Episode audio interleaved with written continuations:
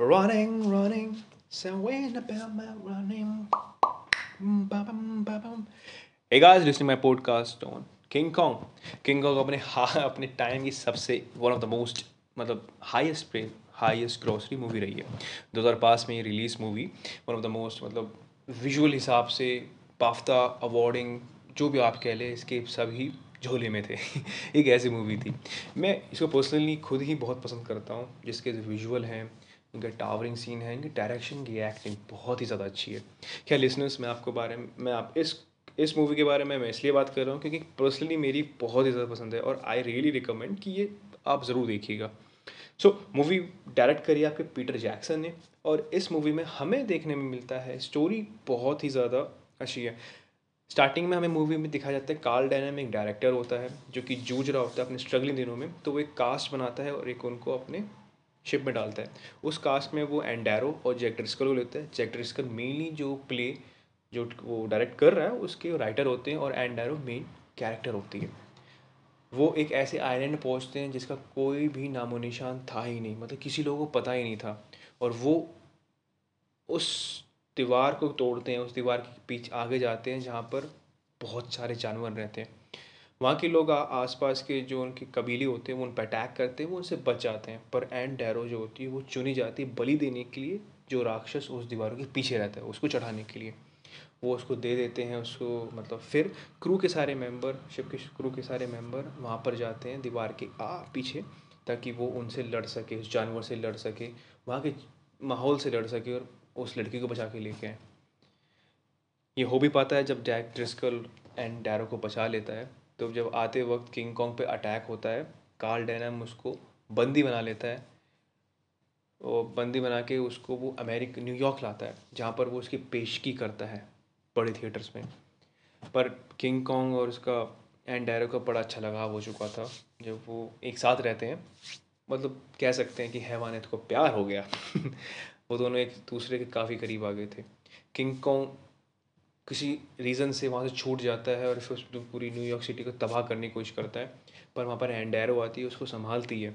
फिर वो जाते हैं, सबसे आइकॉनिक सीन जो अब तक का मूवी का सबसे आइकॉनिक सीन रहा है मतलब टावर के ऊपर।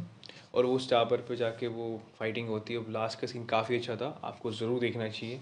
But end of but end of the movie scene में हमें दिखता है कि वो किंग कॉन्ग मर जाता है। लास्ट में एक बड़ी फ़ेमस लाइन जो कार्ल डैनम ने कही थी कि the beauty kill the beast मतलब हैवान को एक हुस्न ने मारा है और ये बात सच थी। खैर मूवी बहुत ही ज़्यादा अच्छी थी औसम है और आई रियली रिकम मैं अपने लिसनर्स को बोलना चाहूँगा कि ज़रूर इस मूवी को ज़रूर मतलब ज़रूर देखना ही पड़ेगा भाई, ये मूवी का चांस ही नहीं है। ये तो मस्ट है। ये एक ऐसी मूवी है मतलब इसको मैं अपने बचपन में काफ़ी देखता हूँ और अब तक देखता ही हूँ जब भी मुझे फ्री टाइम मिलता है। सो ये मूवी बहुत अच्छी है। इसके जो कंपोजिंग क्योंकि एक मूवी की जो जान लिटरल एक मूवी की जान जो होती है वो कंपोजिंग होती है। म्यूज़िक कंपोज़र साउंड इफ़ेक्ट्स जो कि दिया है जेम्स न्यूटन हावर्ड ने, जो कि अपने फ़ेमस गाने के लिए द हंगर्स के लिए जानते हैं। हंगर गेम बैकग्राउंड म्यूज़िक देने के लिए काफ़ी फ़ेमस है। द बैटमैन बैटमैन में ट्रायलॉजी जो थी। हंगर्स गेम एंड काफ़ी सारे जो थे। सो रियली मतलब बहुत ही औसम है ये और इनसे मतलब मैंने गाने सुने हैं बैकग्राउंड म्यूज़िक सुने और मुझे तो बहुत प्यारा लगे। सो मूवी ज़रूर देखिएगा और was one of the most inspiration अब आते हैं इंस्पिरेशन पे। इंस्पिरेशन पहले हम कास्ट के बारे में बात कर लेते हैं। सो नेमा वॉर्ड्स बड़ी अतरंगी मतलब काफ़ी अच्छी एक्टर्स हैं। ये एक अमेरिकन एक्टर है जिन्होंने पहले भी इसमें, पहले, इस मूवी से पहले काफ़ी काम किए। द रिंग के लिए बड़ी फ़ेमस हुई थी अपनी मूवीज़ के लिए। द रिंग जो एक हॉरर मूवी थी तो वो बड़ी फ़ेमस थी और आगे जाके उन्होंने काफ़ी कुछ उपलब्धि हासिल की है।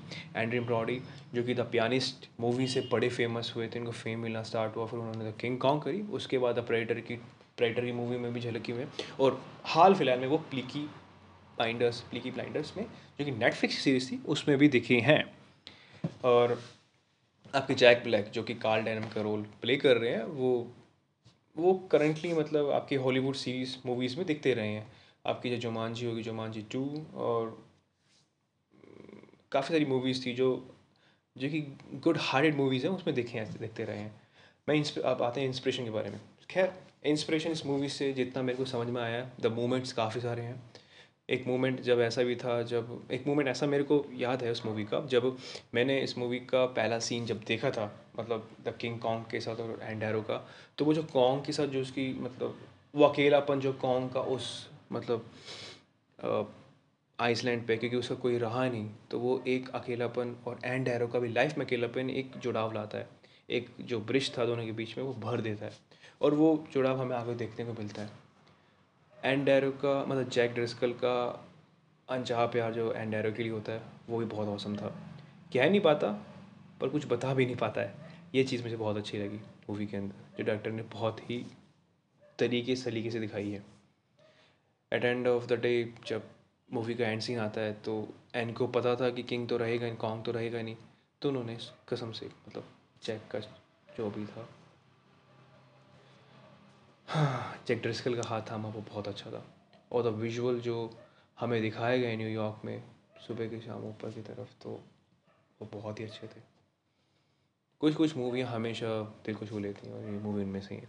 सो हाई रियली रिकमेंड कि आप इस मूवी को ज़रूर देखिएगा और मेरे लिए ज़रूर देखिएगा, क्योंकि मैं अपने लिसनर्स की सुनता हूँ सो प्लीज़ जस्ट देखिए इस मूवी को और इन्जॉय इट